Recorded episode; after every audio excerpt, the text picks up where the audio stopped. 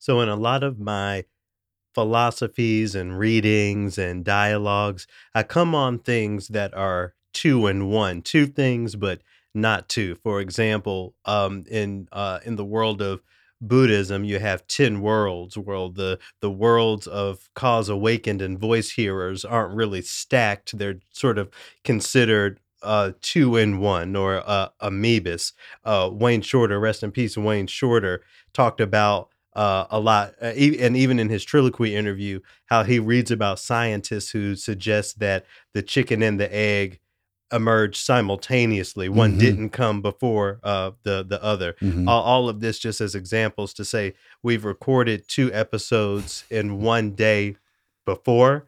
But this time around, you know, the the dates and the timelines and what goes where It blurs. kind of kind of blurs. So between this week and next week, just consider it, you know, an an extended episode, or maybe Mm. maybe over two weeks. Or there there are certain things that uh, were meant for this week that'll be next week. For example, um, the way that we highlight Wayne Shorter, that'll be on next week's opus, even though we recorded it today. But two and one, as we're always uh, trying to, as I'm trying to explain here today, anyway. Two and one, like our friends, uh, beginning with the Schubert Club. Since 1882, Schubert Club has been creating inspiring musical experience in the Twin Cities. More on them here in a bit.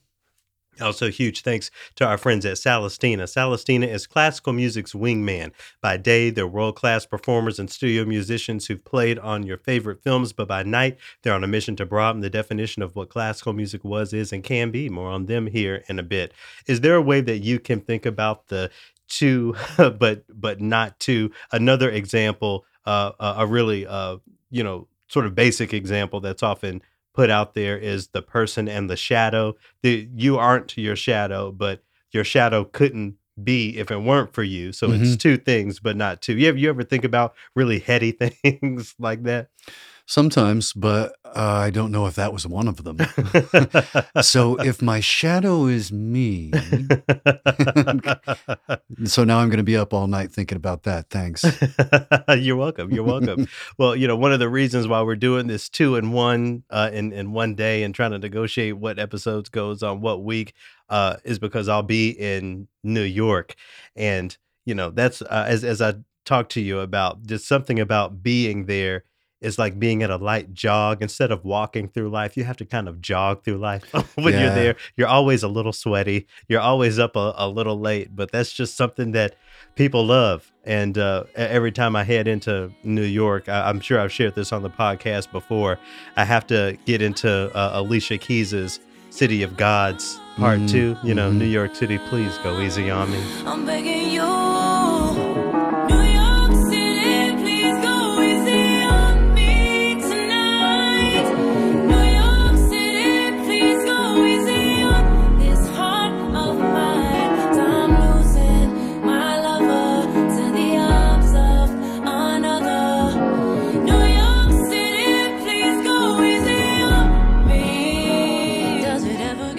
That's typically the one I I listen to when I'm getting into New York City. Are you try- flying in at night? Yep. Just oh, actually, this trip will be in the middle of the day. I think we take a morning flight out, Mm. so uh, when we get there, it'll be the middle of the day.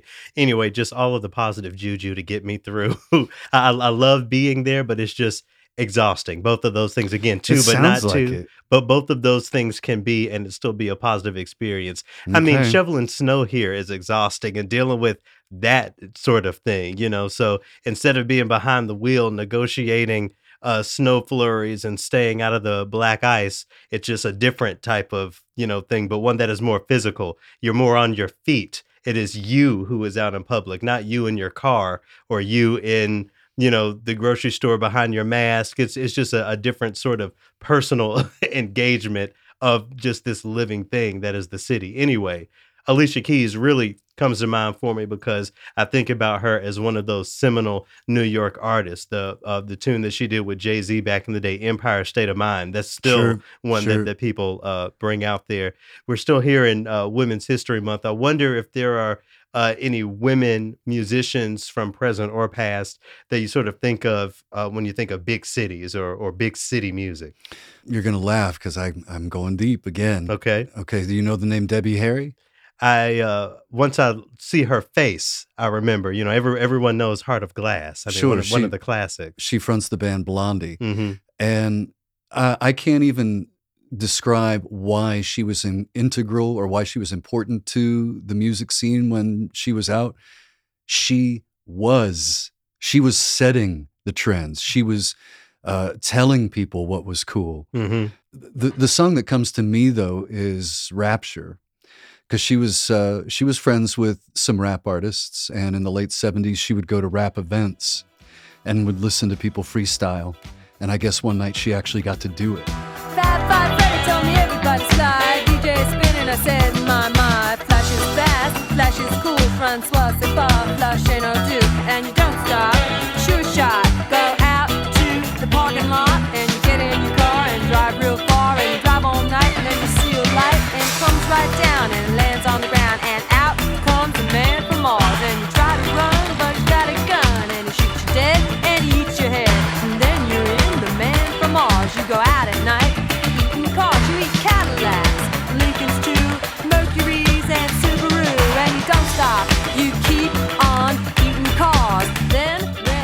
So even in the visuals of the music video, it's very city. It's very different aesthetics, diverse. You know, exaggerations of things, graffiti everywhere. Mhm. I definitely see what you mean about city music. A- a like a street legal leather jacket, uh, Right. sunglasses at night, uh, pack of cigarettes, you're ready to go. You have to admit that, with exceptions, there's no 19 year old, 20 year old who wants to leave his parents' house to go to a village of 50 people to, you know, I think whether it's New York City or any other place that just has a lot happening, there is something about wanting to be in the mix Mm-hmm. of things. Mhm. There's also something about growing up a little bit and not wanting to be in the mix. You mean where I'm at now? I mean, I feel like I'm in one of those transition periods. I don't want to be right in the middle of things. I want to have access to the things, though. Mm. so be, be it on that periphery, but you but you're saying you're getting ready to go even further from the city center, Yeah, I'm thinking rural. so to speak. Yeah, um, just getting just getting out, and whenever something big happens, I'll read about it a day or two later. It's cool. It's fine. But you know, there's there's certain sorts of things out there in the rural lands that see I Mm. can't visit you maybe, or maybe not after dark. But Garrett. when you think so, we you don't think I would move someplace like that, do you? Our oh, and okay, see, here we go with with the sh- the so-called short episode we said we were going to do.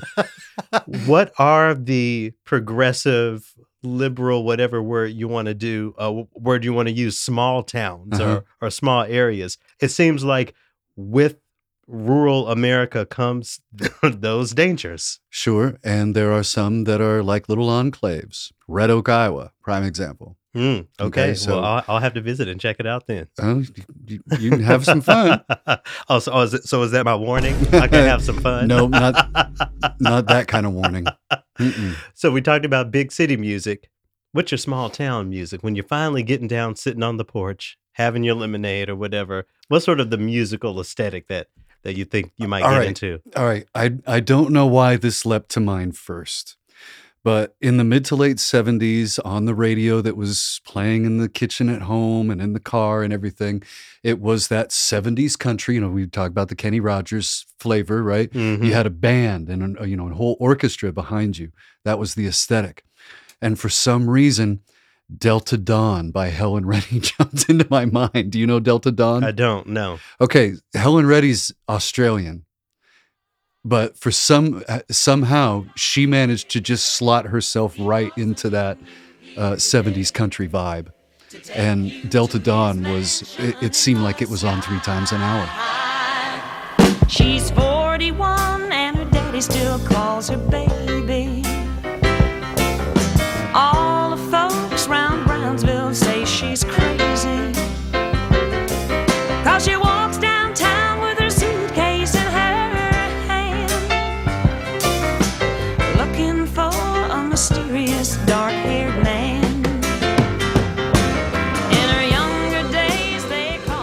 Talk about the Kenny Rogers Award. you like that one? That moves. But of course, that's that groove. That's that blues. That's that black music. and the low end, uh, the men backing her up on Mhm. the. Oh man, I love that. It's been recorded by uh, Bette Midler did it first. okay.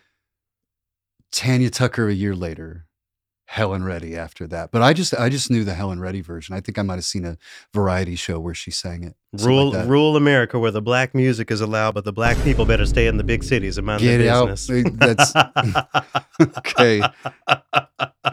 you know I kid. I'm- yep. when I think about rural life, you know that I will grow into one of these days, and you know I I'm, I pull your leg talking about you know black folks and people of color not being in those spaces, but as we see in the music itself, you know this this music that we approximate to more rural aesthetics, plenty of black folks in that folk country, you know, just Mm, Americana roots. realm roots. I, I would put uh, Valerie June in that category. She's Oh, an artist current. who I've uh, I've been following for a while and has been a door uh, into a different aesthetic for me. So you know, it is time for me to sit on the porch, and you know, if I'm sitting on the porch, that must mean some work was done Mm. because I tend to have that weakness of being a workaholic. But when that finally happens, something about like this, I think will be playing for me. Something low, something smooth, but something truthful. Follow the signs, slowly but steady. Don't rush. The day will come when you're ready. Just trust. Dancing on the astral plane, holy water cleansing rain, floating to the stratosphere. The music just sounds honest to me. Mm. It just seems like it exists because it exists, not because I needed to write something to fit the category of the next single of the rollout of my album and you know all that sort of thing. Maybe there's an an aspect to that degree of of any of the music that we can commercially have access to, but for me it's just that sort of aesthetic just reminds me of honesty. I'm not I'm not familiar with that track. What's the title of that Yeah, one? Astral Plane. Astral Plane. Yeah, really, Okay, really great tune. At the end of the day, though, you know, we can talk about the big city music, the small city music, small town music. I think the sounds, no matter how you slice it, are uniquely ours. This is what shapes our perspectives and our stories. It's Mhm. what shapes contemporary America. This is classical music, you know, a renewed look at classical music, but a way that we affirm these these perspectives and uh, approaches you know, all toward decolonizing the the very phrase. That's how we explore it for between 90 minutes and two hours week to week. Let's see Well, where we end up this week. Let's get started.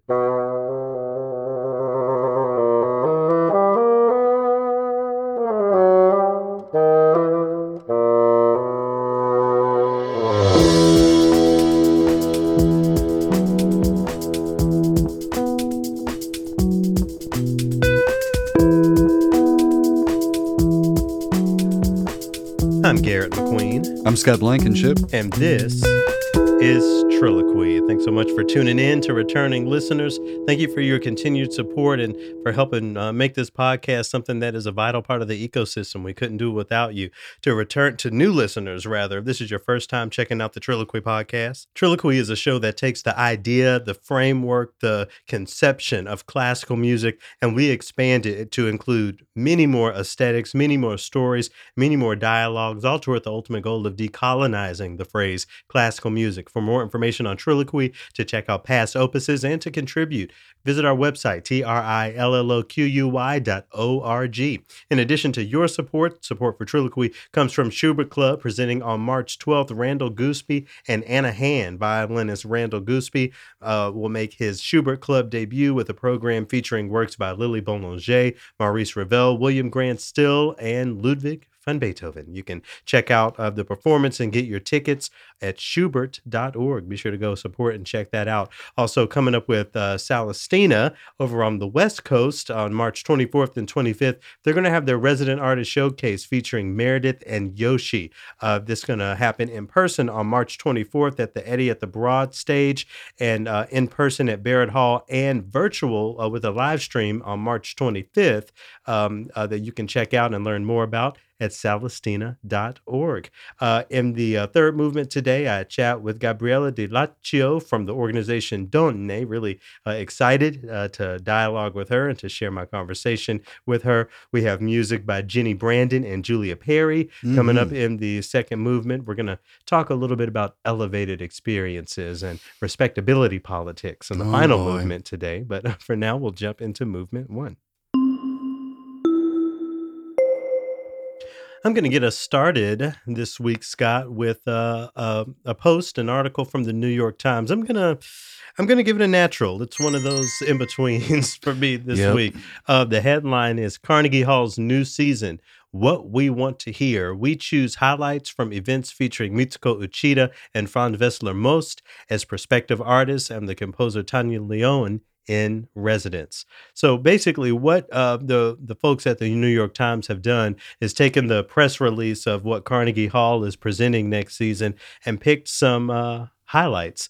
But the highlights seem to be very, um, very how can I say, very downtown New York, very buttoned up, very Oh, I see what you. NPR, very you know, uh, you know, reading the New York Times in the in the subway train, just kind of you know highbrow or or I don't know, uh, maybe I shouldn't say Fine. highbrow, but just not everyday uh, knowledge and conversation that's kind of Okay. uh, being put forward here. I, I get that opinion. I have that reaction just based on the the, the first paragraph of of this sort of uh, list of notable performances. It says the threats facing democracy will be a central focus of Carnegie Hall's coming season. The presenter announced on Tuesday, with the festival devoted to the flourishing cultural scene in Germany between the two world wars. So I see the connection that they're making about the upcoming elections, you know, what November is going to look like. I don't really even want to think about it. I don't watch the news as it is, but Mhm. that's going to be a thing.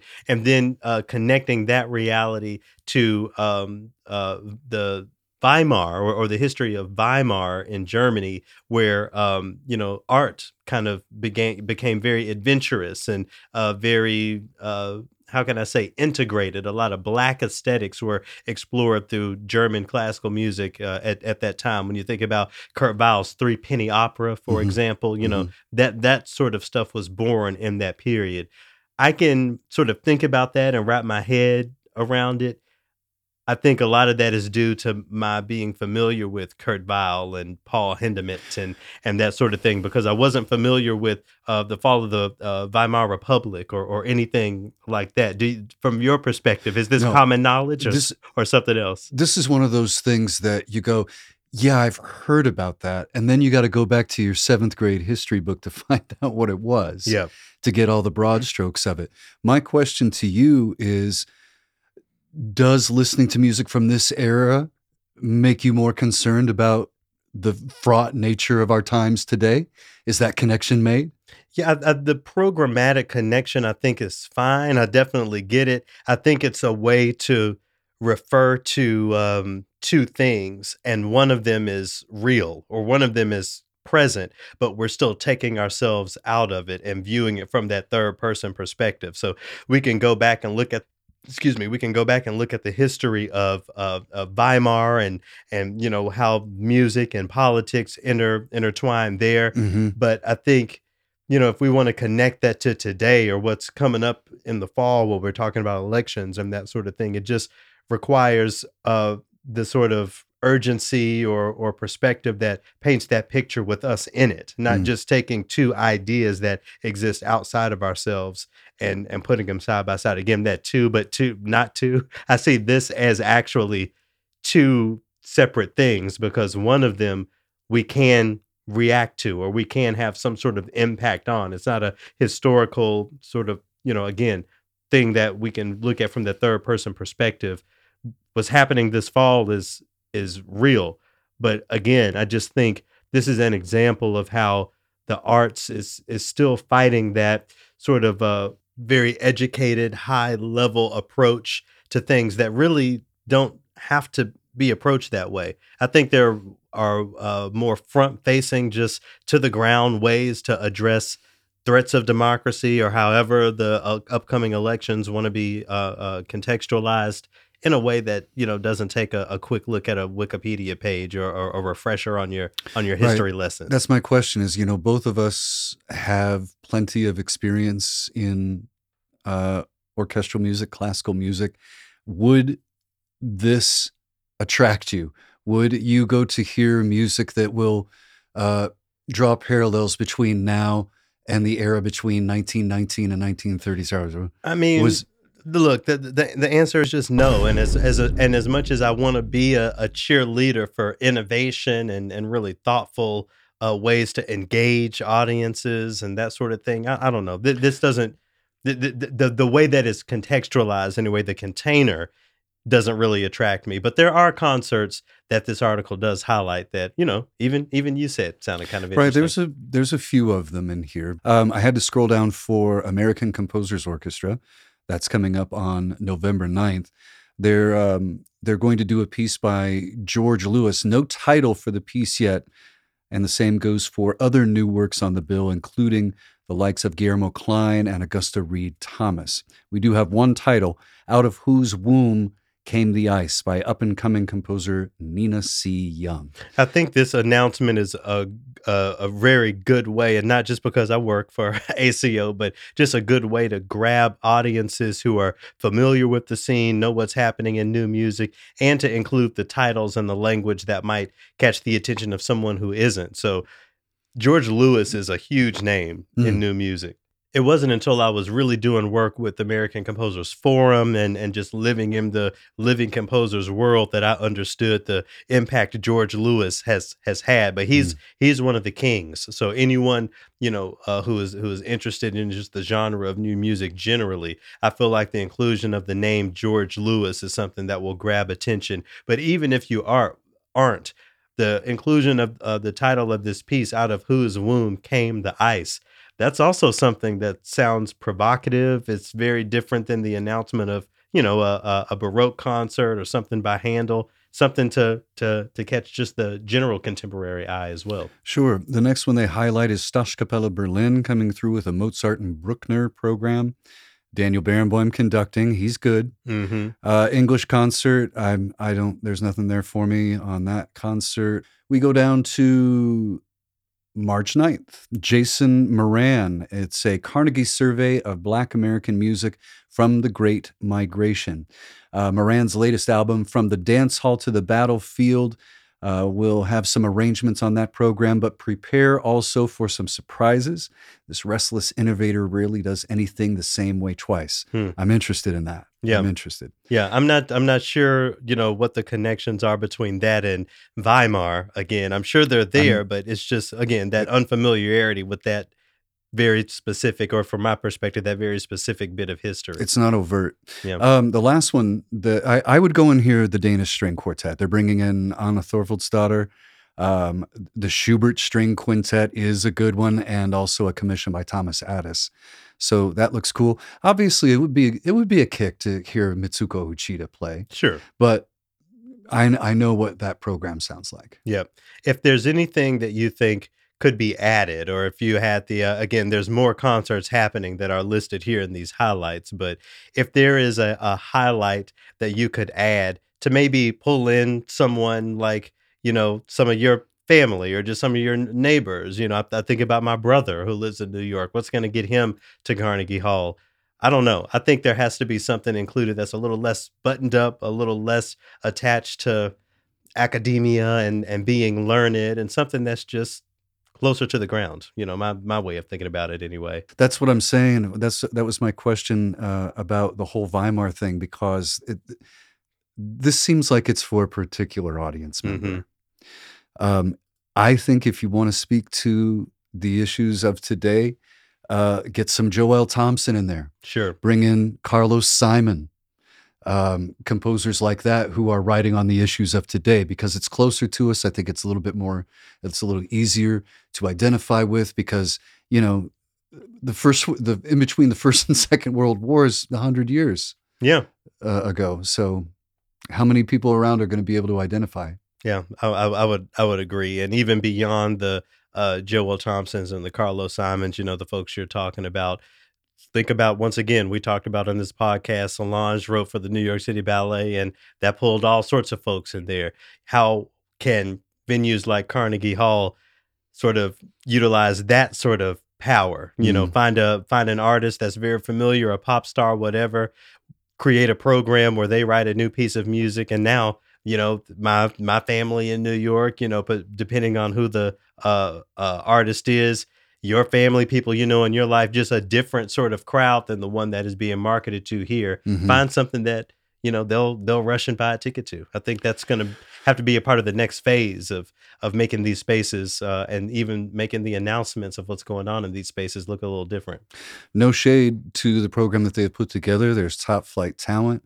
Um, it, it it's it's nothing forward forward leaning hmm by and large, at least from what they've shown here. Yeah. So But you know, with with all of the things that we can uh, critique from this, there are a couple of interesting things. Tania León, you know, is mentioned among the highlights. So we're gonna uh, transition out of this first accidental with a little of her music. Pianist Eunbi Kim is gonna play a bit of a work by Tania León called Tumbao. Let's take a listen.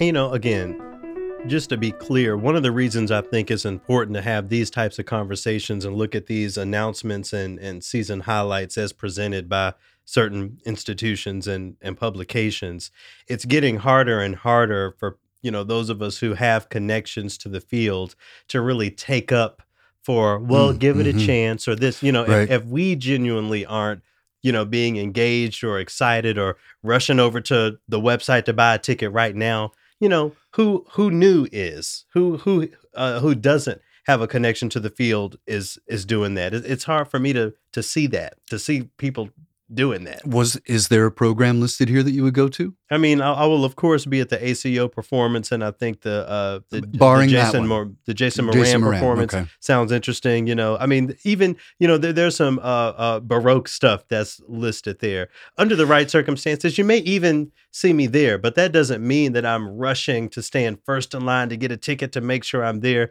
it's, it's always you know sort of a thing like well if i'm around and you know if if if if if i'll i'll be there. You know i could make a case for any of those highlights but again my, my point is how are we platforming things and, and thinking about programming and selecting highlights that's going to expand the audience? Maybe that's not their job. Maybe maybe they don't you know really uh, create these things with that in mind but that's just where my mind always is getting new people in the space You've heard it here, folks. Garrett Garrett likes Frescobaldi. i said you know there's a circumstance for everything but Mm. anyway uh, we got your accidentals what what accidental you want to throw out I'm going all natural with this one Okay. too. Um, first, uh, I'm I'm going to try to tie these two articles together here. The Mhm. first one is the current is current.org where I'm finding the story. Current is the uh, public radio industry um, uh, publication. Michigan's WCMU replaces classical music with news. On weekdays, WCMU in Mount Pleasant, Michigan switched to an all news format uh, while moving classical music to HD channels and the digital stream. Um, so it used to be nine to noon and one to four they played classical, and now there's just going to be uh, the the side piece, the uh, the HD stream and the streaming. That must that Um, must be like a, a national sort of scheme for uh, dual format stations. Because at my first station, you know, nine to noon and, and one to four was the classical music during the day. You know, before the the overnight and all that stuff was. That Mhm. was where classical music lived as well. Yeah, typically a, a a national public radio affiliate will have the tent poles. You know, they'll they'll have morning edition, all things considered in the Right. afternoon, and in the middle it's the patchwork, and frequently classical music is in there for stations when they break away from that. Yeah. But um, what I wanted to uh, hold this up against was a story that came out right around the same time. MacRumors.com, the Apple Music classical app that Apple first announced when it acquired classical music service Primephonic could potentially be launching maybe sometime in the near future, perhaps, Mhm. according to uh, mentions in Apple Music Classical found on iOS 16.4 beta. Do you have that update? I'll have to check. I'm, I'm not sure. But okay, so evidently this is some sort of a sleeper app that they're counting on. You you had some insight into Primephonic though. What Yeah, back Talk about so, Primephonic. back when I was uh, at NPR, I remember you know overnight, you know, on Twitter, seeing advertisements and tweets for this classical streaming service. So, being the person I was, at least, you know, I always felt like I needed to stick my neck out and and you know quote tweet the advertisements and say things like, "Well, Primephonic doesn't have someone who's actually live in the booth and engaging Oh, the I see what audience and, and that sort of thing." But basically, it sounded like Primephonic was just an app, a service that if somebody wanted to just stream some classical, that was that was an option. But Apple Music sort of you know engulfed that, and they're coming up with their with their own thing. so why has it been pushed off so often? Do you think? What do So- you mean? Well, because it's they said that they they uh, acquired it in 2020 w- Oh, in 2020 Yeah. and they said okay next year and then okay next year and now they're hinting at it maybe being already on your phone waiting to jump out at you. It may be intentionality. You know, they they uh, Apple, an organization like Apple, definitely has the capability to just platform playlists and to you know press go. But it sounds like you know with taking their time, maybe they're trying to make sure they do it right or help shift a, a narrative or you know who knows. If in fact they are trying to reach out to a younger audience, to a wider with a D audience, Mhm. might this not be the way to go?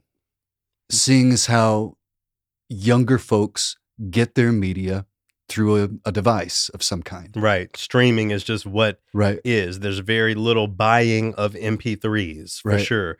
Um, I, I say it makes sense from the from that perspective. Why why wouldn't you try to? Why wouldn't an organization trying to uh, reach every little corner that they can not offer the quick streaming option to people who are interested or at least curious about classical. But but my thing is, I, I guess the reason I'm always I'm hesitating in my speech is because it seems like a person who wants to listen to so-called classical music might have an idea of Where to go? where to go or what they want to like what specific sort of aesthetic it Mhm. really feels like this is a a beginner's guide and not that that's a bad thing but just the person who's curious the person who just wants classical music on in a way the responsibility is probably bigger to Mhm. make sure that what is on that service is music that can reach that wider audience So basically, I, I guess I wanted to say number one, maybe it's not such a harbinger of doom or bad news or whatever that classical music gets moved to a different way to get it, mm-hmm. If that makes sense in that market. right That's the that's the key. And we always talk about the mess is in the comments. The real Right. story is in the comments. So somebody under the name Reality Check commented on the MacRumors story.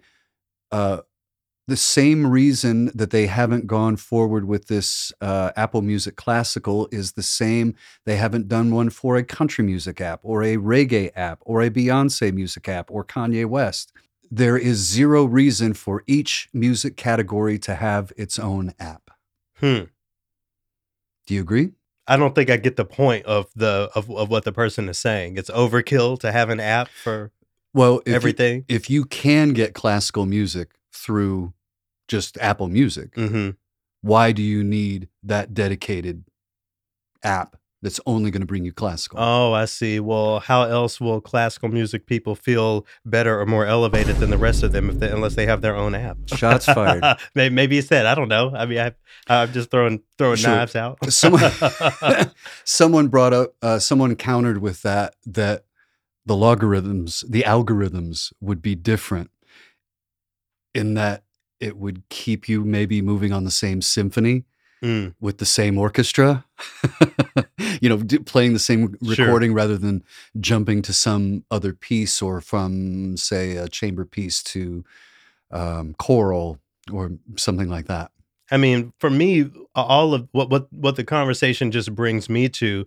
is what does this mean for classical radio? if we're moving even classical listening deeper and deeper into streaming, that has to, from your perspective, have some sort of impact on the more traditional way to just pop into some classical music, which is radio. Right, just flipping through the dials, sure. Um, I think I, I don't think you're going to see a day anytime soon where they're taking uh, the radio, the, the the FM AM FM receiver out of a car, Mhm. even the brand new ones. You're um, the- if no, if nothing else for the emergency alert system, Sure. you have to have a way to talk to everybody all at once. I'll agree. Maybe they're not taking the FM AM dial out of a car anytime soon, but I can't remember the last time just terrestrial radio was playing in my car. Maybe I'm a, a unique case, but it seems like, you know, this isn't only opportunistic. Maybe this is a, a response to something, a response to the fact that listenership over radios in general is different when we're talking about younger audiences, more, Yeah. you know, whatever, or audiences. I don't know. I, I I think I wouldn't necessarily call this a, a harbinger of bad news for radio, but if I were a program director at a classical music radio station, this would be news that I would personally be following very closely just to see what's what, what's gonna what's gonna happen. Sure. Um, and obviously, it's positive that it is still accessible, even though you have to go and, and search for it a little bit more. And it seems like these, uh, you know, your Spotify's and such, what, 10 bucks a month, and you can Mhm. stream unlimited, however many you want, and fast forward through and all that. Um, maybe they're looking at it and going, we got to get on this, we got to get on this, uh, this gravy train. the other part of the conversation for me is who is in the room, who is in the space when a a target sound, for example, is being identified. What's the typical aesthetic that a person is going to get if they just jump into the app? What is not being included Sure. and why? You know, we can talk about what goes in. I'm more interested in what disqualifies something for a classical music app or classical music streaming and what is the conversation that determines that. I think it's small details like that that may have gone into, you know, this taken three years since uh, Primephonic uh, was was bought or, or taken over or whatever by by Apple. I suppose we'll see. Well, maybe they bought it then thinking it's easier to swallow it up now before it actually gets some traction and we try to Mhm. get it later. Yeah, that's, true. That's, another true. point. Yeah, for foresight.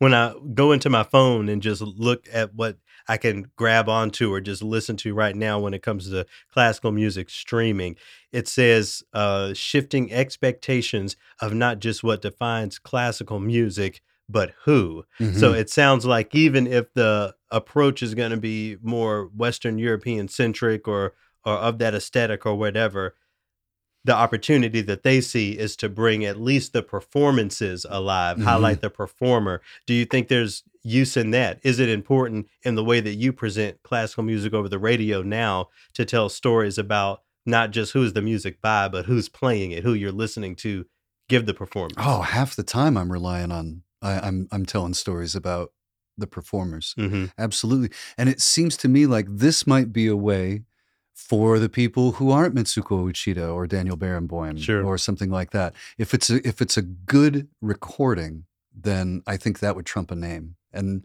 probably get somebody else's name out there. Yeah. Well, among the good recordings that Apple Music is pushing to the front, at least through the uh, Apple Music app as, as, it, as it exists now, I'll have to check if I can find or get an update for this classical app. But I, I logged into it, and the first thing up on the list was a, a work by Dobrinka Tabakova, a composer, you know, who, whose, whose name we say semi regularly here. It's a tune called Simple Prayer for Complex Time, and it's performed by, you know, again, not just the composer, but who's uh, playing it is performed by uh, Lara Downes here, who has Mm. been very active in radio in her own regard and continuing her uh, recording uh, and performance career. So we'll listen to a little bit of it since Apple Music is suggesting it. Why not give it give it a try? Dobrinka Tabakova's "Simple Prayer for Complex Times," brought to you by the one and only Lara Downes.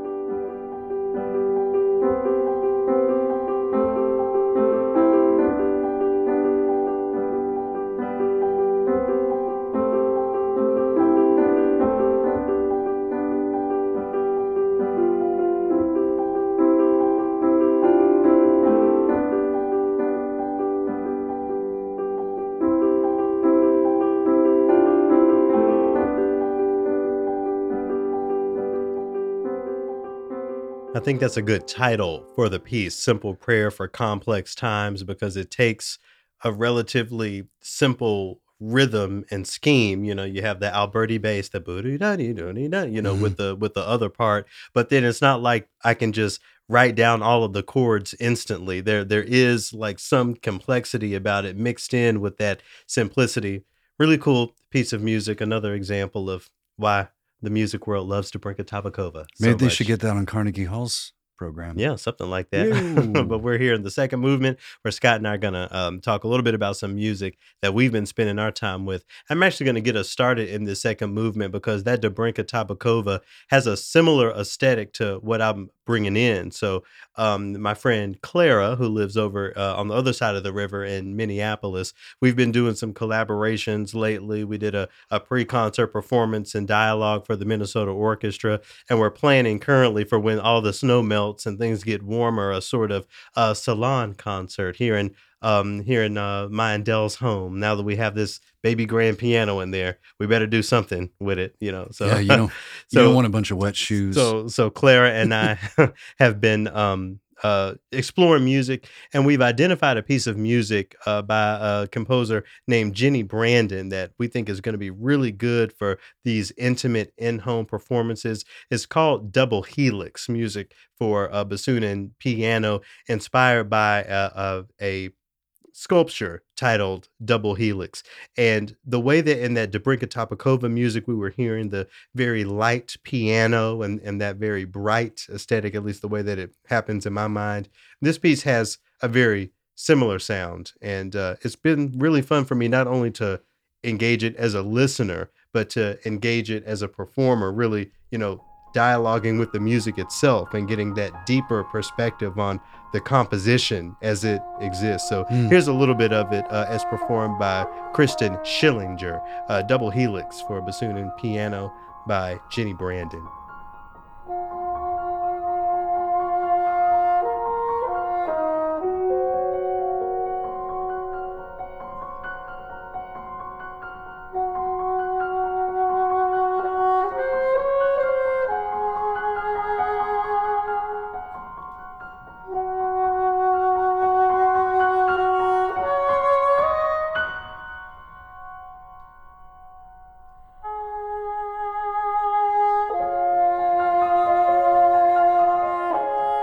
So maybe you can hear what I mean about the similarities between those aesthetics. sure. I also really appreciate as a bassoonist, as, as much as I love digging down into the more growly aspects of the instrument, and that does exist uh, in other movements of this piece. But I think it's always beneficial from my perspective for audiences to get to hear the bassoon sing, to get to the get to hear the bassoon in that more light, those those uh, light blue colors, those Mm. cloud, those sky colored aesthetics. I think it's really cool, and I can't wait to perform it once you know once the the, the weather breaks here. Once we figure out when the salon is. mm-hmm. Yeah, I'll be sure to let y'all know. Uh, but what you got uh, this week? What, what, what sort of music you've been spending your time with? Well, uh, composers like uh, Florence Price, Margaret Bonds, um, they're they're starting to become just part of the fabric. Mm-hmm. At least if you're paying, if you listen a lot and you're paying a lot of attention, uh, or uh, you're talking about it a lot, like we do. So I want to bring in the name Julia Perry, who uh, she was born in Lexington, Kentucky, but grew up in Akron, Ohio Mm-hmm. and uh, she actually had a, a composition uh, that she wrote uh, in her late teens, early twenties that that p- propelled her all around Europe. Stabat Mater was one of them, and her small piece for orchestra was the other. And unlike Florence Price, you don't you don't hear a juba dance mixed into her symphonies. Sure. You once described this sort of music as angular. Mm-hmm. It feels very Prokofiev, maybe Shostakovich, Coplandish, that that sort of aesthetic. Sure.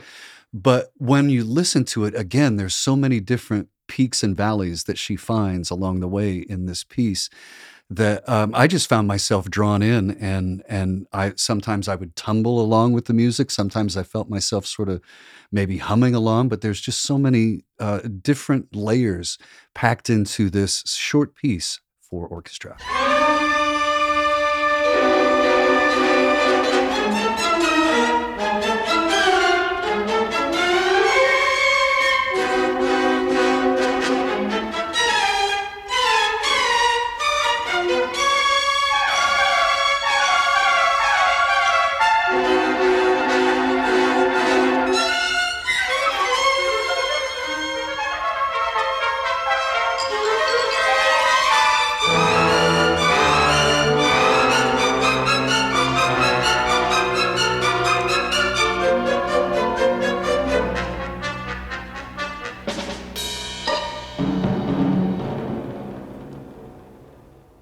Yeah, the Imperial Philharmonic of, of Tokyo there.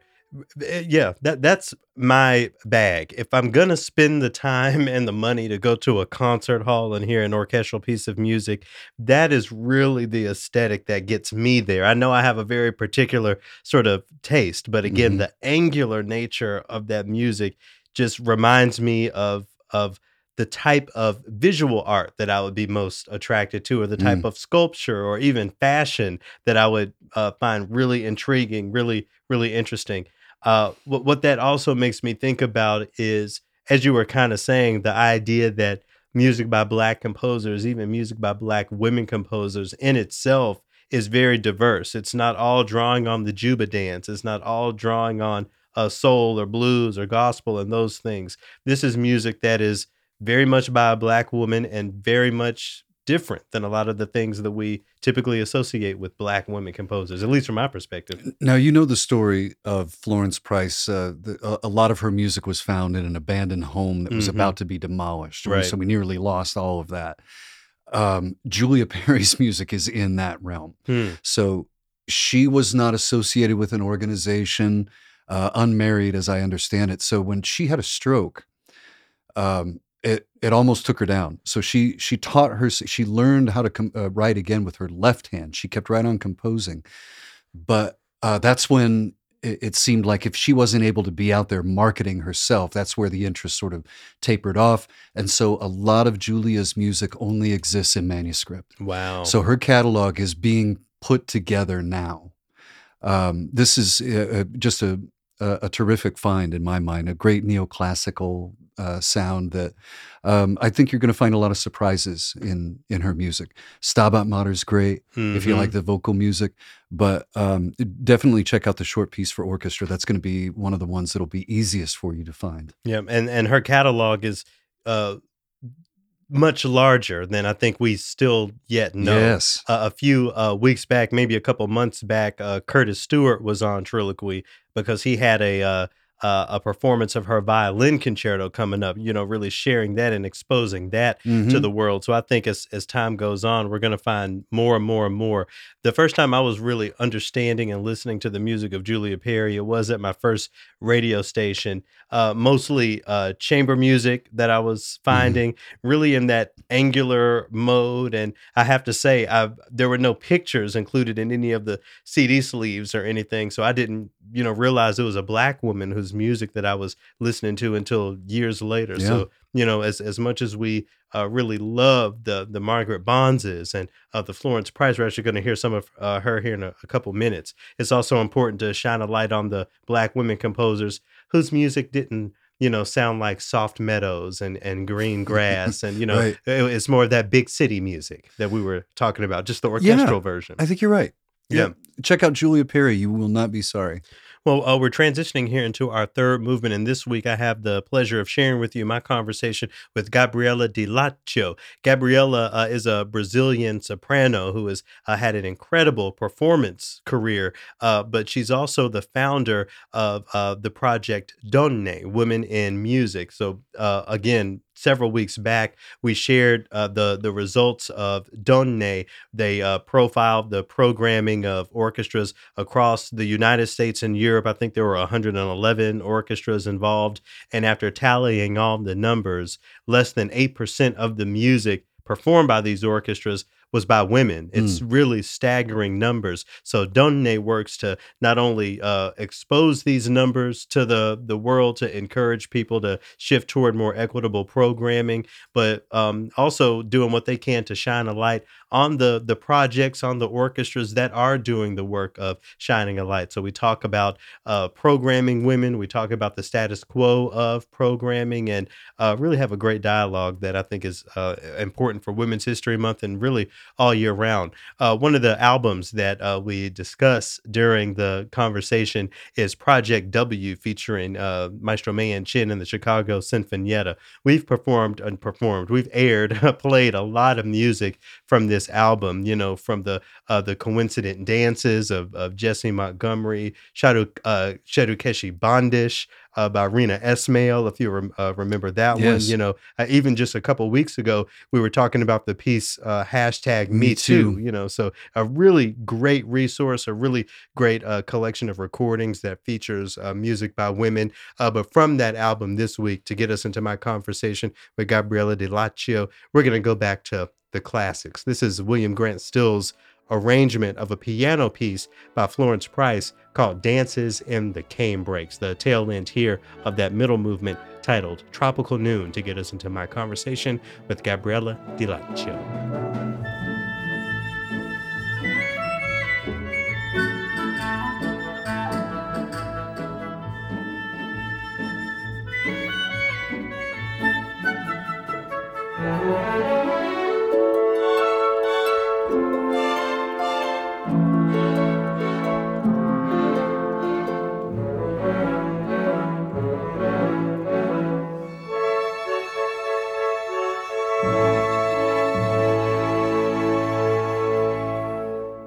I don't want to sound rude to people sometimes, but uh, it feels like I'm very tired of conversations of being repeatedly saying the same things.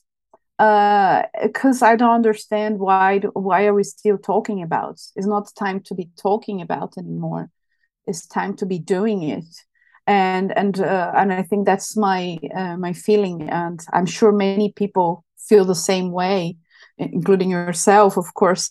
Uh, and it, it just you just ask yourself when when are gonna when are people gonna get it? Yeah. what is how how better do we need to explain things so uh, it's clear? And then we provide numbers we provide data we we can go on several concert halls and and look at the programs and and it the problem is clearly in front of our eyes and then we're still not making the changes that need to be Yeah, made. as So- as front uh, in front of our eyes as the issue is we can also you know uh proverbially uh miss the trees for the sake of the forest. I remember the first time i actually thought about a black composer i was in the profession you know and it just really surprised me that i had never thought about it. I wonder if you can remember the first time you performed or studied a woman composer. Did you have a similar sort of awakening in that way Uh, I think the first first time uh, I performed uh, anything by a woman was Barbara Strozzi. I was still in Brazil, but because I was uh, I studied baroque, you know, I'm an early music specialist as well. So, of course, we do research a lot of things. But even then, I remember when I was doing it, I just accepted that oh, there was this one composer that existed and i didn't really think much about it i just kind of oh pretty music and then um apart from that i knew that clara schumann existed and fanny mendelssohn but they always sort of the hus- the wives and the sisters of somebody they didn't come as Mhm. individuals so we knew they existed but that was absolutely not nobody in my uh, music degree who kind of made a point of of showing me them. And then i moved here got a scholarship i went to the royal college of music. And once again i i all my years at college i don't remember anybody performing or talking or or suggesting uh, and we had great musicians great women who studied there including elizabeth Maconchy who was a pupil of Vaughan Williams and apparently Vaughan Williams wrote a letter saying, "I have nothing else to teach you." I know she her music was played at the proms in her early twenties, and you you walk in. I walked into the Royal College of Music. Nobody ever mentioned her name, so I am very ashamed to tell you that uh, the first time I actually sung uh, pieces by women and with a you know a desire to do more is what six years ago which is shocking What do you think Um, is, is behind that lack of diversity? I mean, maybe 50 years ago, the argument could be we just didn't know who these women were. I don't think that excuse can be used today, especially with the internet and all of the databases people are putting together. From your perspective, is it a continued lack of awareness? Do people just not care? How do you receive it? Uh, I think there's several, as you said, several reasons. Uh, we have some historical reasons that, for you know, in the past, women didn't receive uh, as much as education as men, like if we think centuries ago. But still, many of them uh, did, and many of them left their mark. And sadly, history was written by men, and somehow their music or their art and literature and etc. etc. etc. was simply taken out of the books, and then that was, you know, just created this unconscious bias that we all believe somehow that oh only men were genius and then women didn't really produce any. And this of course this just helps to create more doubt in any young woman who who wanted to pursue this career and couldn't see themselves doing or or appearing. So maybe we will never know how many people didn't pursue. But this is as you said is in the past right? Is the 21st century. And then i think after that we had the oh but the music is not very good uh type of nonsense.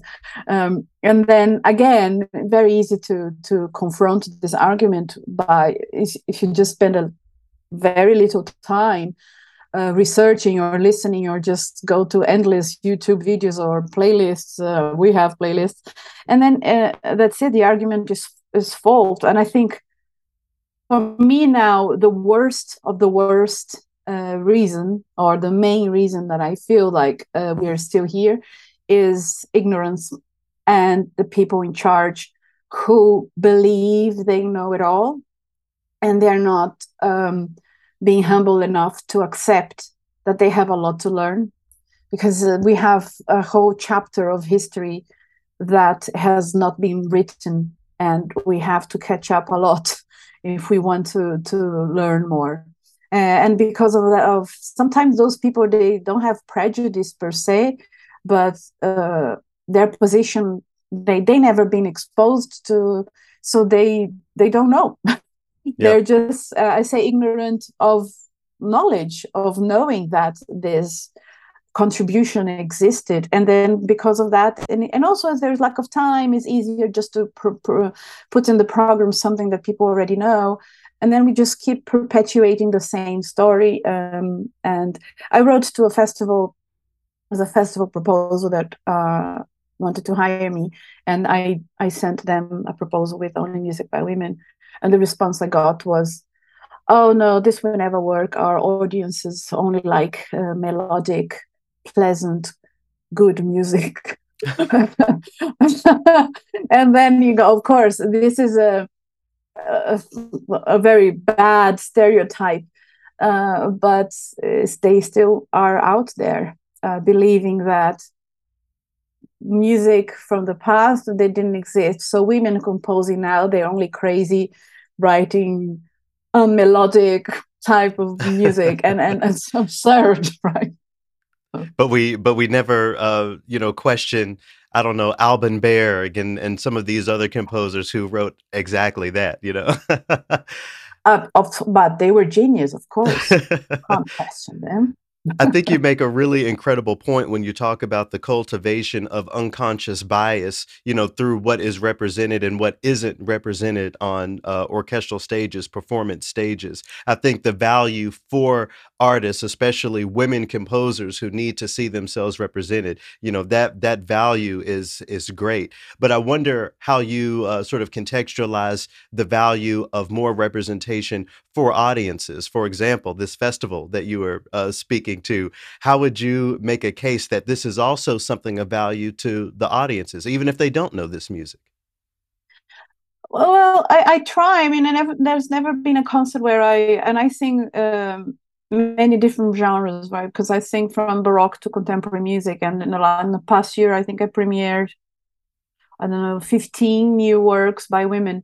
Uh, and there's not a single concert when I do this music that people leave. Oh my god that was horrible. On the contrary the audience always comes uh, to talk to me and say oh i didn't know this composer. Oh it's so nice to to to know that she lives here in manchester or or how amazing that uh, you know there was this woman in the baroque period who was doing this never heard of her. So uh, they there is always a sense of um, curiosity and and desire to learn more. And i think that's my job and i think that's our job as because you can't simply put these women in the program and say nothing when you're performing. You need to invite the audience in you need to tell their story and and i think that's the job of every single organization in the world because they can say oh nobody's going to come. Well nobody's going to come.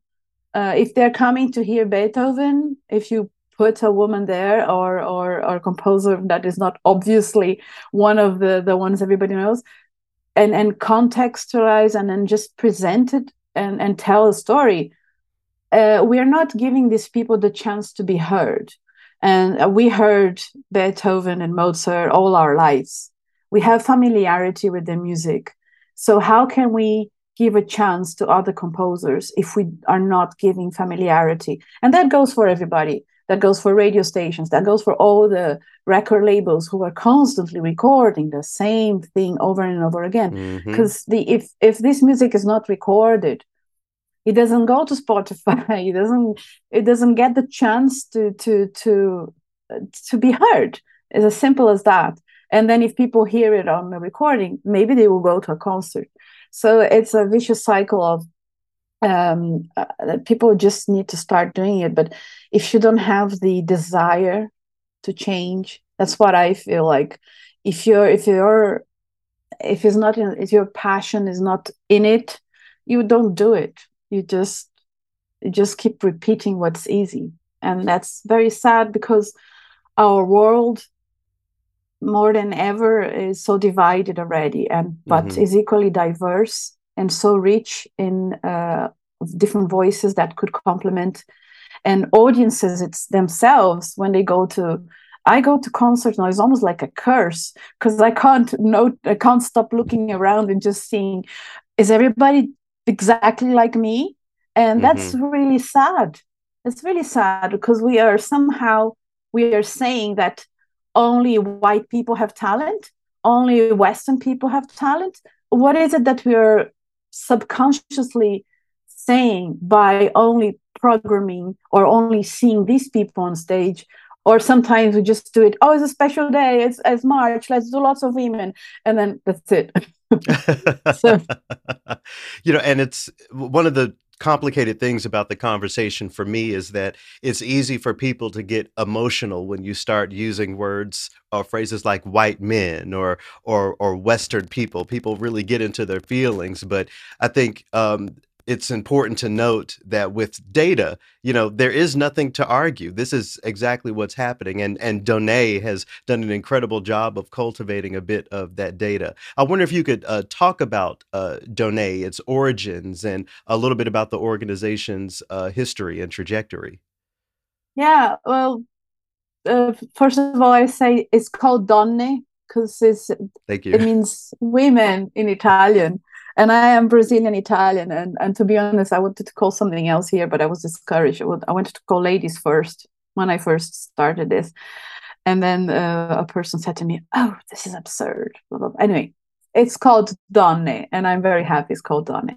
Um, so it almost started by chance, I tell you, because I was um, 2015, I was singing a lot of music with texts by Shakespeare because it was uh, anniversary Shakespeare's death, birth, one of them.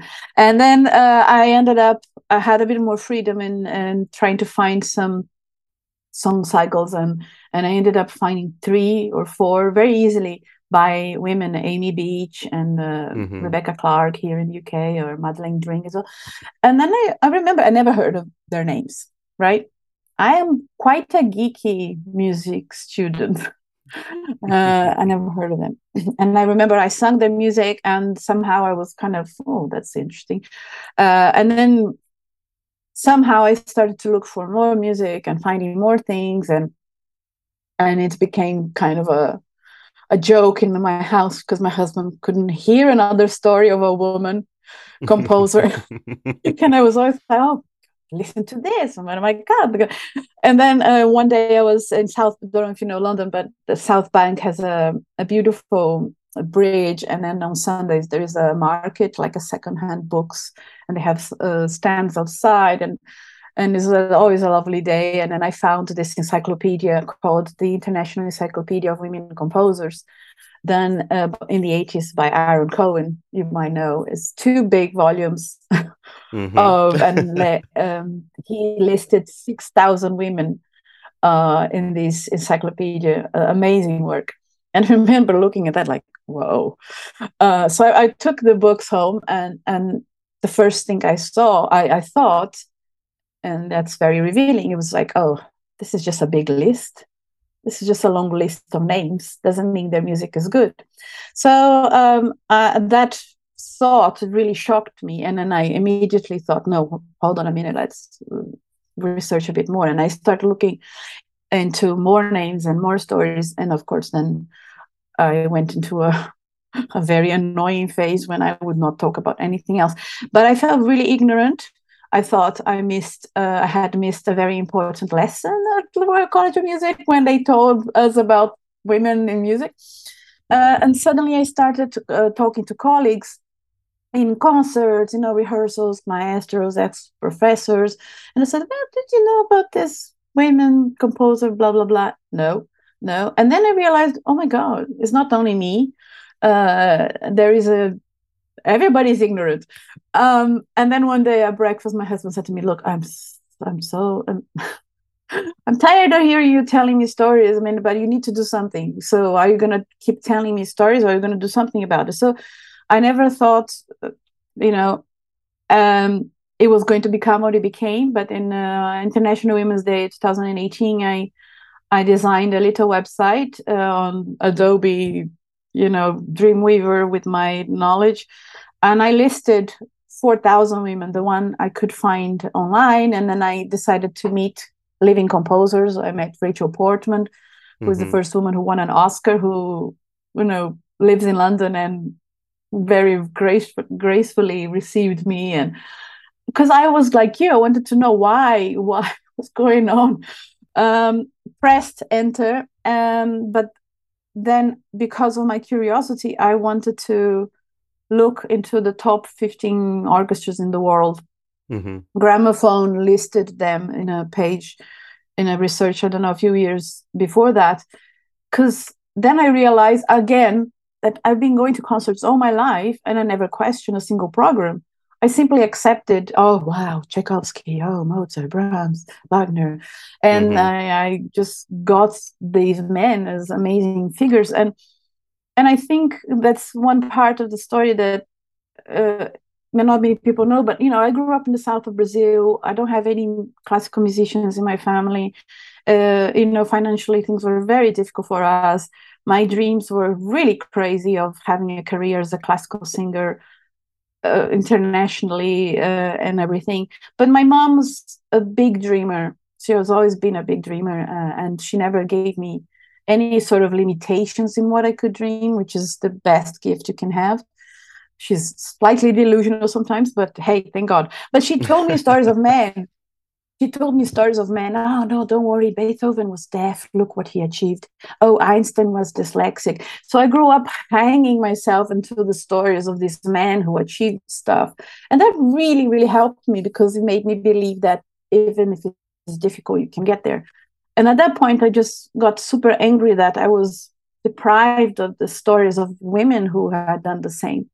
And this is still for me more important than the music sometimes because it's really what touches me to to want to tell these stories because it's not about music. This is about overcoming uh, difficulties or overcoming barriers that people put in front of you and proving that lots of people did. And then somehow they delete them from our history books and then we we don't have that to inspire us so when I looked into these 15 orchestras and this research I done myself by by a lot of uh, patience, Um, the results were really bad. It was only 2.3% of the music played by these orchestras were by women. And I remember putting on the website, and then The Guardian, the newspaper here, picked it up and published uh, as a story. And then, of course, this was two months after the launch of the website. And then suddenly, the world knew about this tiny website, the big list of women composers, uh, what, what is it called? Donne, blah. Um, and then women start writing to me from all over the world, composers saying, oh my God, thank you so much. Can you add me to your list? Can you just, I am a one woman giving you a one woman standing ovation from Australia, from Ecuador, Mm. for, and, and then of course, and then I was really, really shocked. And then he showed me also that numbers I love numbers. Numbers are the way forward because we live on a society that has feelings that things are better, and and we can't rely on feelings anymore. You Right. know, here today, uh, I just saw this notice that the Brit the Brit Award decided to create the uh, gender neutral awards to stop doing female and male nominations. And then, not surprisingly, only 10 male, 10 men were nominated for the award. I was like, "Oh, what's going on? So, it, uh, Donne happened almost by chance. Um, and then the pandemic came, and when all my concerts were cancelled, I saw an opportunity to develop, to have a, a bigger vision, to grow this research, and to list. Now we have 110 orchestras. Hopefully, we can increase even more this year. Of course, uh, when it comes to diversity, is so much more layers that have to be added. Uh, but we can't talk about only women because this problem is not only for women. So we do. I do say that I touch diversity. We touch diversity on the research, uh, but there is so many more things that we have to look um, at in order to have a full picture. But if just with this picture, it becomes very clear there is a lot of work to be done. Absolutely. The the the findings, you know, would have really uh, continued my energy and my work if we were seeing that 50% of programming were by men, historical men, 60, 70, but it wasn't even that. There were numbers in the 80th percentiles, even 90th percentiles. I really had a visceral reaction to to reading that data. I wonder if you were surprised by the findings. Yes, I was shocked. And I am still shocked, you know, uh, because I think until I'm gonna I'm gonna call some big names here. anyway, until two years ago, the Vienna Philharmonic, for example, had zero women, zero people of color in their programs. Excuse me, and then they are being sponsored by big names, big companies, and I think uh, I don't know. I think it's time everybody gets on board. Uh, it has to be because otherwise, and and I, I'm sorry. And then my strategy, our strategy, is what I like to call positive shame. So we should be positive, positively shamed that we are not doing enough, and therefore we should start to make. Yeah, I am always surprised. Um, you probably saw the report, so you saw that Chicago Sinfonietta is the best of uh, example of best practice because you Mhm. know they they do such a great work of promoting not only equality but diversity and having incredible programs super happy audiences and and and their commitment is is should be just copied by uh, organizations all over the world i think You mentioned the Chicago Sinfonietta. I'm, I'm instantly thinking about their album uh, Project W, which featured not just women composers, but women composers from diverse backgrounds and moreover diverse musical aesthetics you know there's a piece on that album by a, a composer named Reena Esmail that i think is just Yeah. so so brilliant. I bring that up because there are so many intersections in this data that i found interesting. You know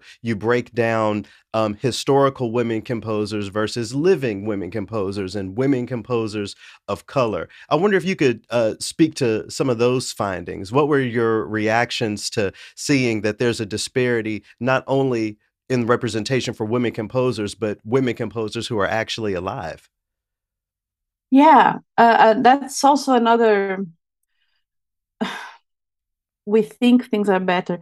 You know, uh, we can't talk about uh, equality. We need to talk about equity and intersectionality for women is always a problem. You, and uh, I'm very conscious of not promoting only white women because that, that's that's not equal either. Uh, and it's very telling that when you start looking at the data, of course, there are always going to be more presence of women if we think of living composers. Uh, they have a much better chance.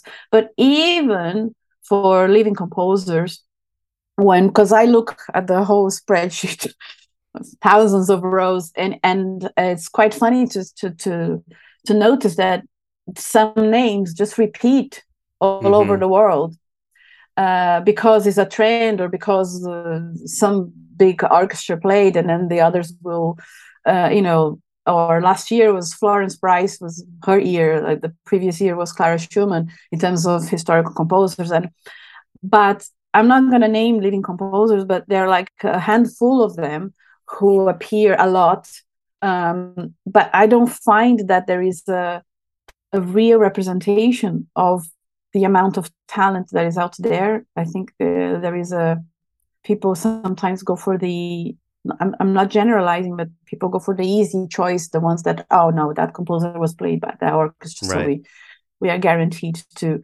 But there's, I don't see a, an, a, a kind of a active search.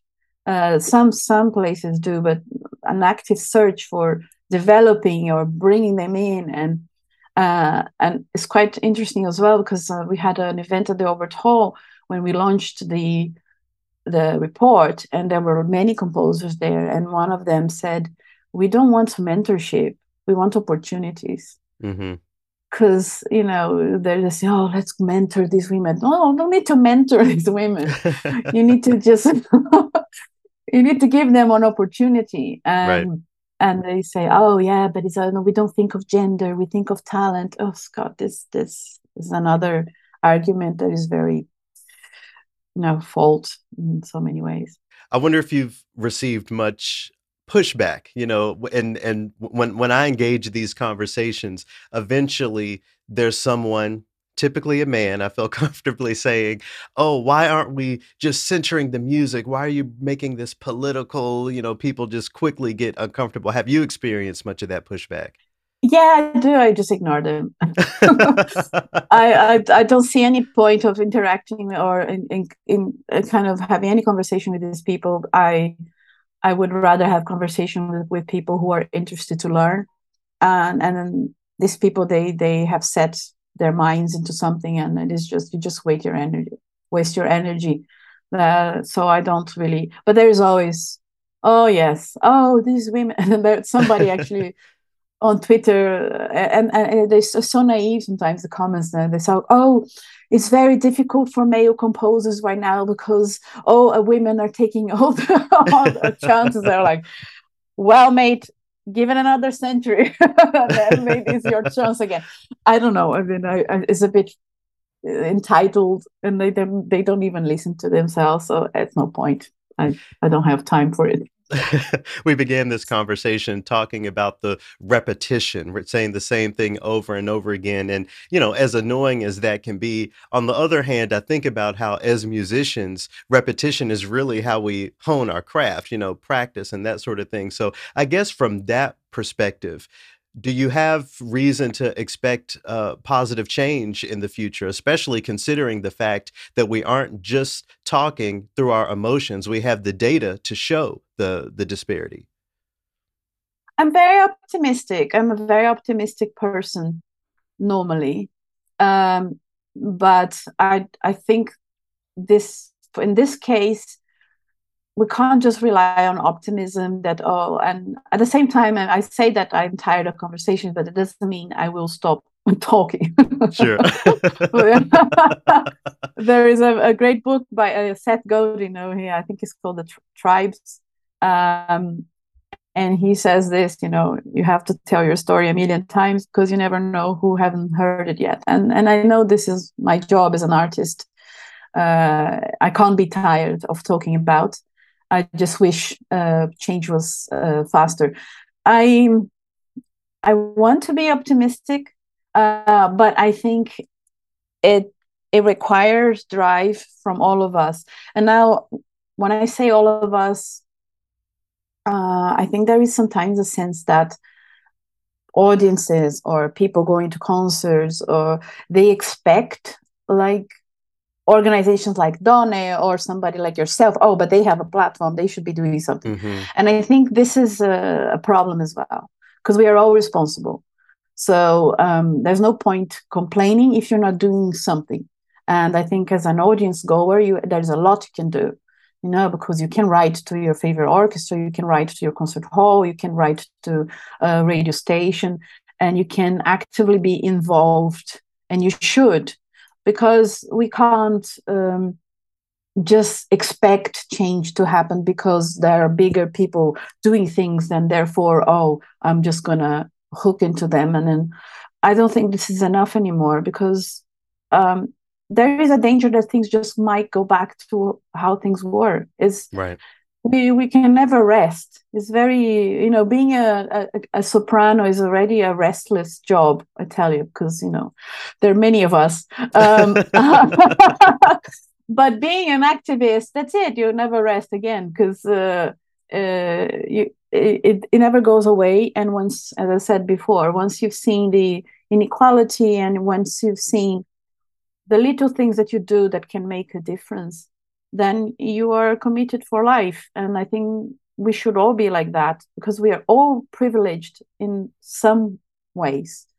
And if we have a little bit of privilege, we need we have to have the commitment to help somebody else to be where we are or or something we need to do something and i don't feel this commitment yet from all members of the industry i see people like me like yourself like with a lot of passion with a lot of drive um, not so much financial support to to back us up. And then we are driving on passion and anger. So I Right. it's like a 50 50 because you are not going to give up uh, and i won't. And, and people like us they don't. But i don't think it's fair that um, i think the, the industry is much bigger. It has uh, more resources and those people with resources should be joining us to me- create bigger impact.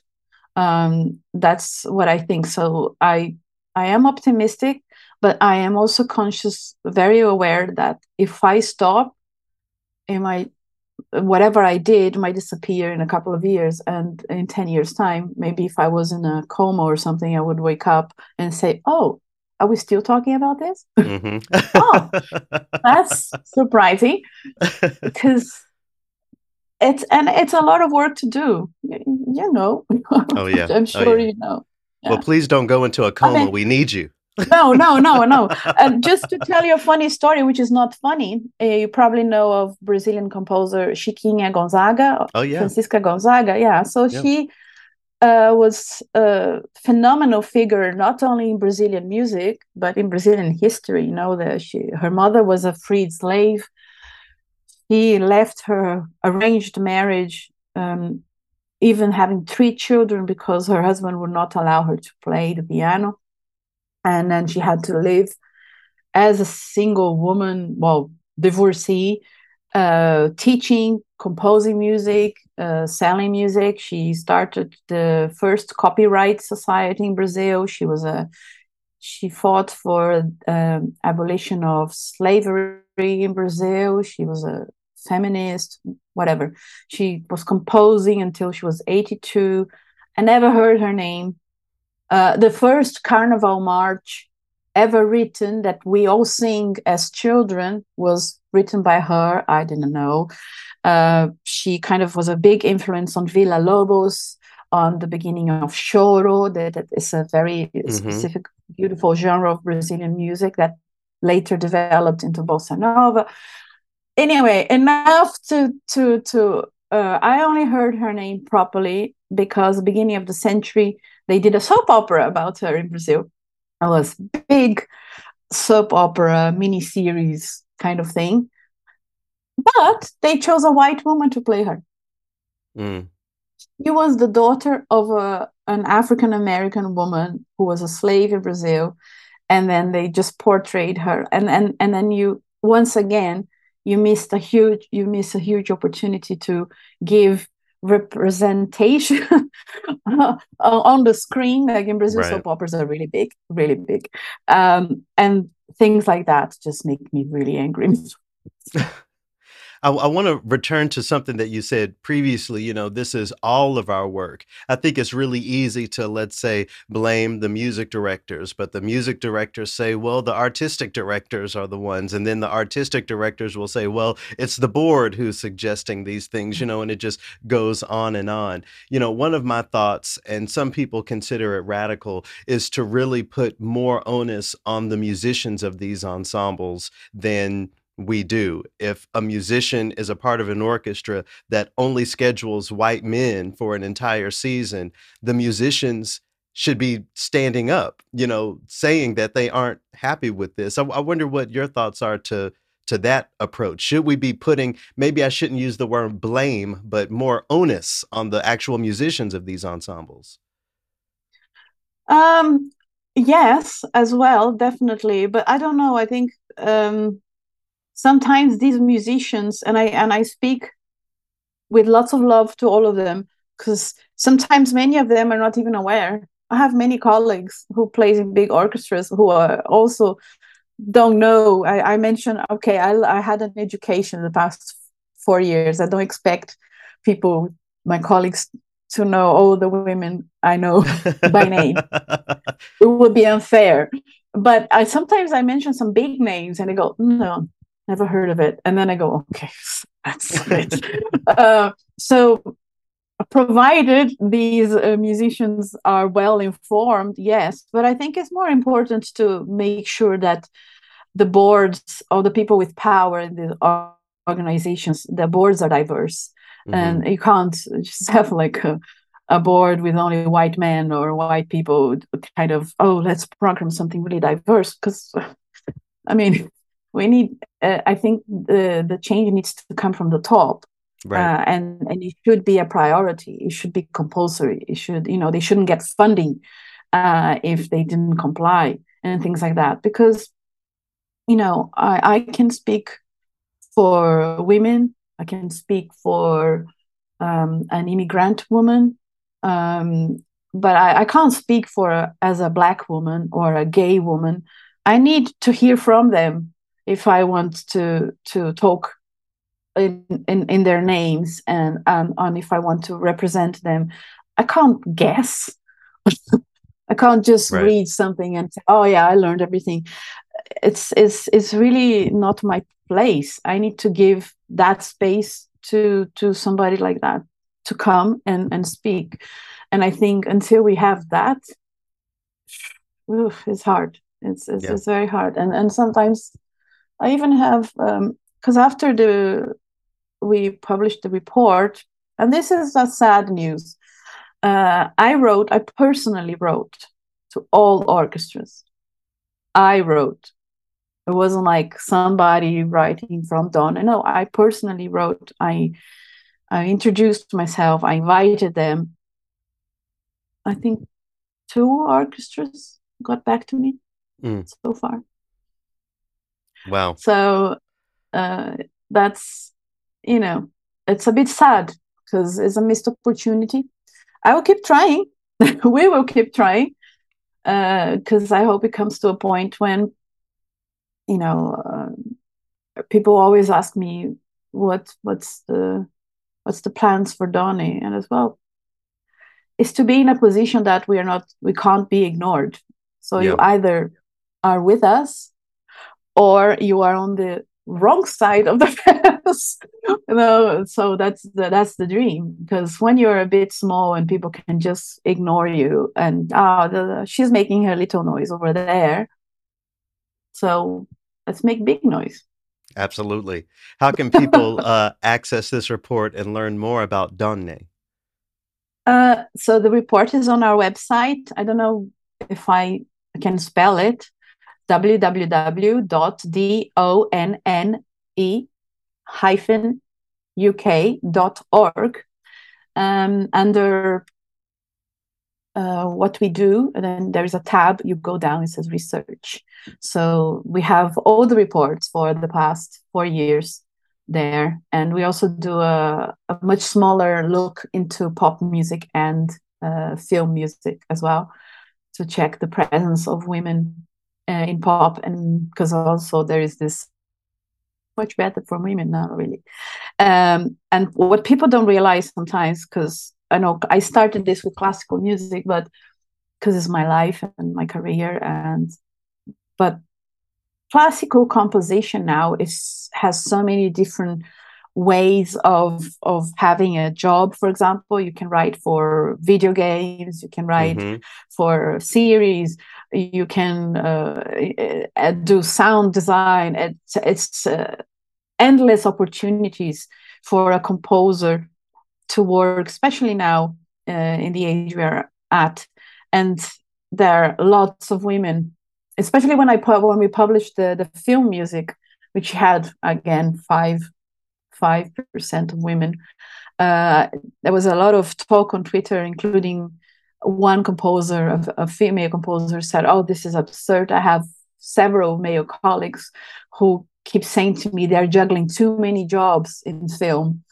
Uh, and then you see once again the story is repeating itself i guess in other genres as well. It's easy for us to um, you know what i wanted to close with it's easy for us to talk about what should be included i think the part of the conversation that uh, institutions especially don't always engage is who should be put on the shelf or maybe who can we uh, put to the side. I certainly have opinions on that but i wonder how you engage that part of the conversation. How do you encourage people to think about the historical white male composers who maybe we can you know save for a little while for the sake of this diversity that we're looking for oh my god no you're gonna take beethoven out of the um, i always try to to say well inclusion doesn't mean exclusion right? Um, Mhm. in in principle. But you need to free some space. You need to free some space. Uh, and i think as a a rule we any organization shouldn't be programming only white dead male for for concert. This is, should be like a basic rule i guess that everybody could follow. Uh, and all of us artists as well when we are if we have uh, the the power to create a program from a recital just maybe create when i was in brazil uh, we uh, when i was studying there was a rule that we had to follow whatever recital we gave we had to include a brazilian composer. So we didn't even we didn't even question. We just knew we had to do it. So i think uh, we have to engrave something like that and organiza- organizations should have this as a rule number one. This program only white dead male no i can't do it. So and then we take somebody out and then introduce somebody new uh, you know something that will align nicely with the program uh, and then do your research and, and make sure that every time you bring somebody new you can't just bring the same pieces once again because then it's laziness. Uh, I, th- I think my rule with this just there is a world of amazing music out there. Absolutely. Choices you know for anybody. And and i and i to any organization listening to this i really inviting them to to get in touch to join us maybe become a member of get one of our memberships. We have people experts in repertoire really ready to help to just create okay here's like 10 pieces 20 pieces you can so the the work is done for you if you don't have time. But just don't don't do it just because oh i don't even know where to start. That's not an excuse. And and also we have to ask ourselves and all organizations don't you want more people in your uh, in your rooms in your um, concert halls how many people are we leaving out because we are playing just this limited genre that pleases these people well okay we know it does but how about the rest of the world?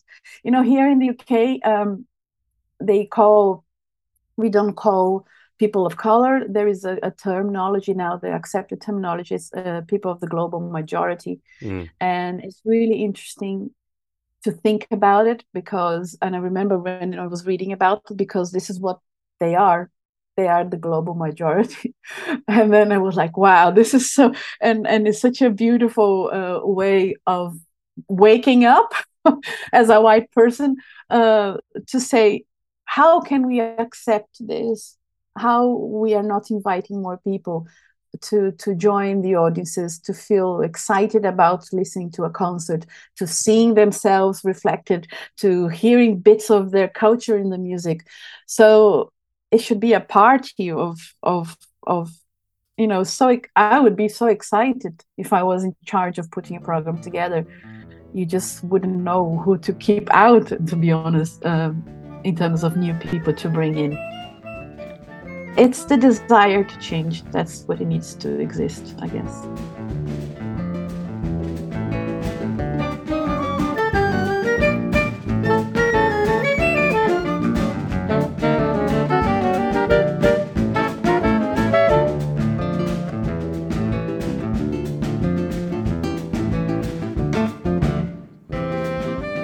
music there by Chiquinha Gonzaga, a tune called Gaucho, performed by the New School Brazilian Choro Ensemble. The the date that's listed here for that piece of music is 1895. So we're talking about music that's over 100 years old, working on 150 years old, but has an aesthetic that you know gets that groove going Mhm. gets get, gets your get your body feeling a little bit when we talk about decolonizing classical music you know again as as i as i you know get on my soapbox week after week yes we have to talk about jazz and the spiritual and even extend that to r&b and hip hop and those things. But even if you go back into the historical music and uh, uh checking out music by these um uh afro-brazilian uh women you know with chiquinha gonzaga being one it's an aesthetic that still somehow has an aesthetic relevance that I think could really help bring in new audiences and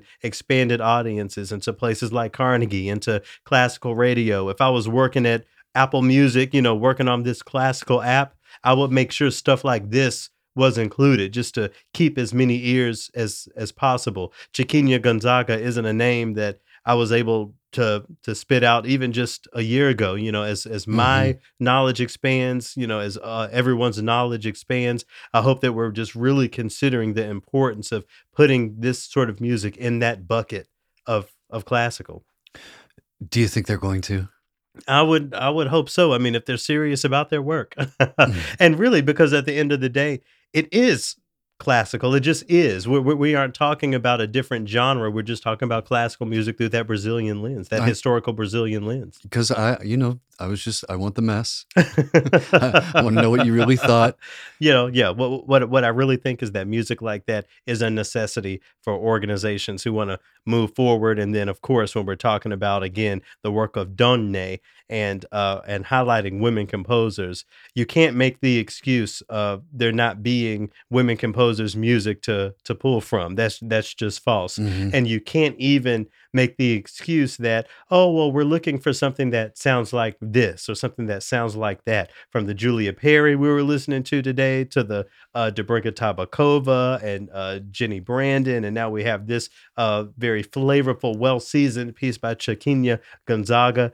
There's so much music out there by women, and there's really no excuse for those numbers to look the way they are. Less than 8% of music performed by orchestras in the United States and Europe by, by women we got to shift that. And I think just highlighting the diversity of music that exists solely among uh, women composers of today and and past is a, a really great first and maybe even second step. I think so too. All right, well, we're gonna uh, jump into the Trilloquy this week, where we're gonna talk about you know. Uh, how, what is it? High tone places, you know, highbrow and that sort of thing. And the Ah. the piece of music that came to mind on that topic was a tune that I love hearing from Nina Simone. My baby just cares for me. She's talking about somebody who ain't interested in all that fancy stuff, just interested in her. A beautiful song, a beautiful uh, uh, thing to think about, and a beautiful way to get us into the fourth movement this week. Let's take a listen.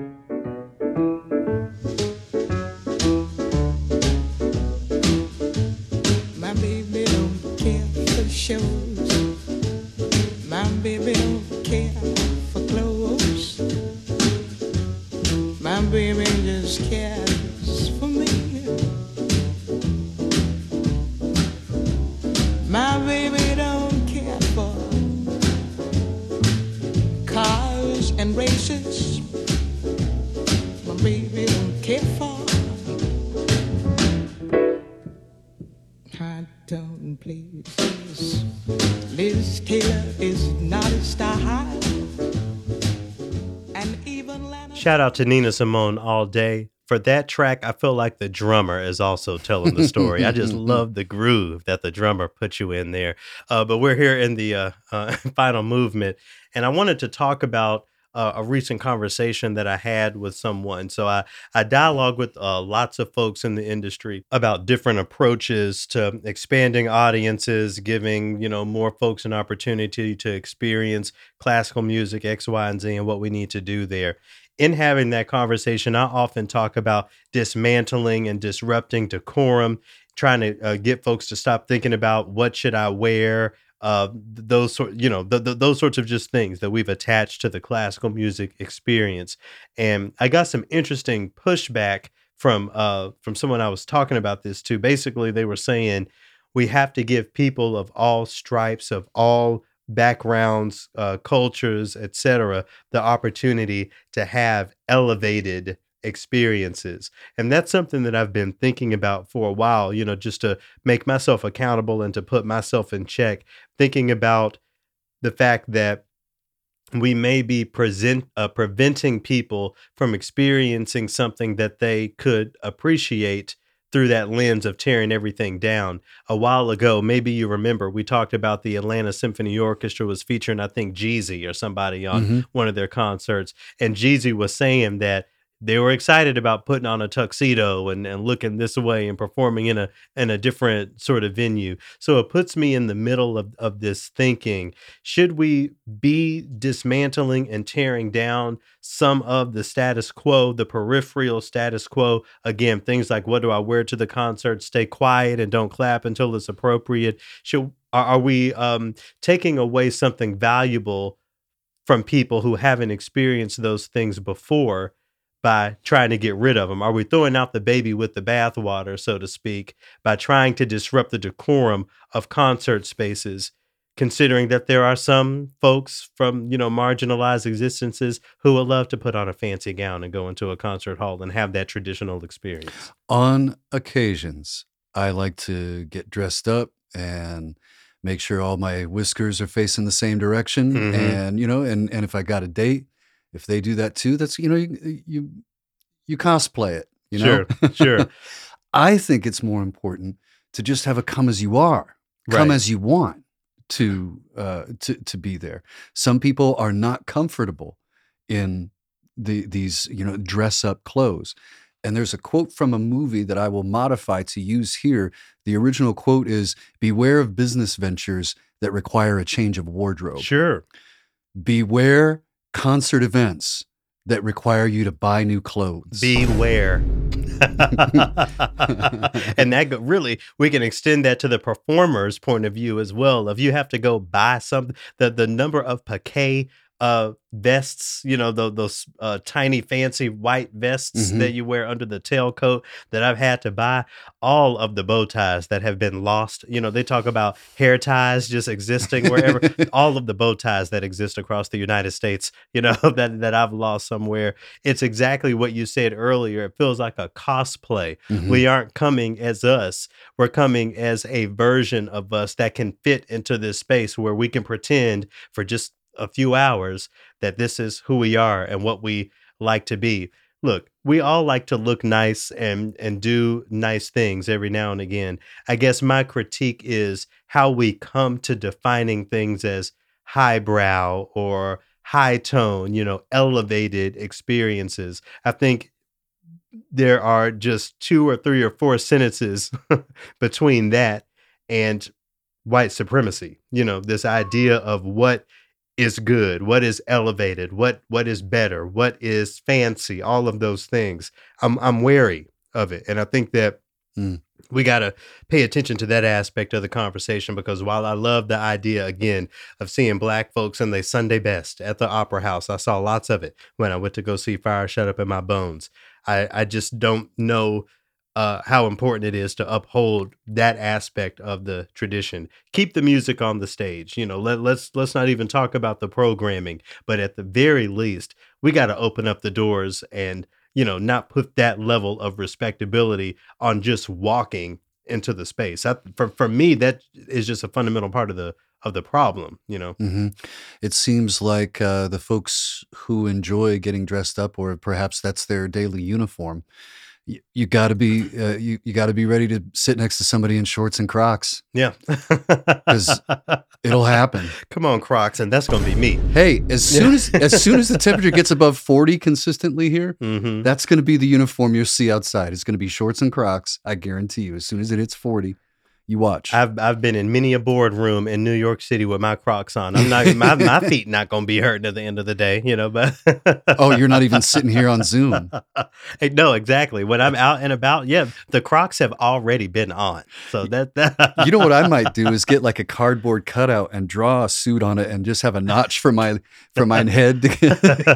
but you know that's a that's a cosplay too. Yeah. You know, so we we got to you know at the end of the day, I, I just I, think it's an interesting conversation. If y'all have thoughts on the idea of dismantling the idea of an elevated experience or upholding it for the sake of people who you know have, have maybe have never experienced anything like that, let me know. But you know, from from where I'm sitting, the approach to Trilloquy has always been to disrupt that decorum. I even think about the aesthetic that we have been working for, the dialogue type of aesthetic that we have been working for over these past uh, few years, that's different than the traditional classical music radio presentation. You know, the language that we use, the the way that we engage. I feel like that was sort of the the verbal dialogue based shifting of decorum that we were always trying to engage in this project. I see dismantling those status quo around specifically what you wear, but also how you act and those sorts of things as being another version of of that. so, uh, on air, were you one to announce BWV list, uh, listings and Köchel listings and all that whenever there was all those numbers and letters after a piece of music? Do you share that too? Keys? Only well, keys. I, I don't know. So, really, when you talk about the BWVs. Uh, the the Bach Veseichtvus, or I, I can't remember the the, but anyway, it's the, it's the cataloging of the music. If I just want to be cheeky or or be extra cute, I Mhm. would, but never as a as just this is what this is, but sort of making fun of myself or not taking myself too seriously. So we seem to have jettisoned that in radio. There's not a whole lot of catalog listings, uh, listings, and not always keys and such. What is the apparel equivalent of catalog numbers that we can that that will that we're we're going to see go first? What's what's going to be the first? And, I'm not talking like just ties.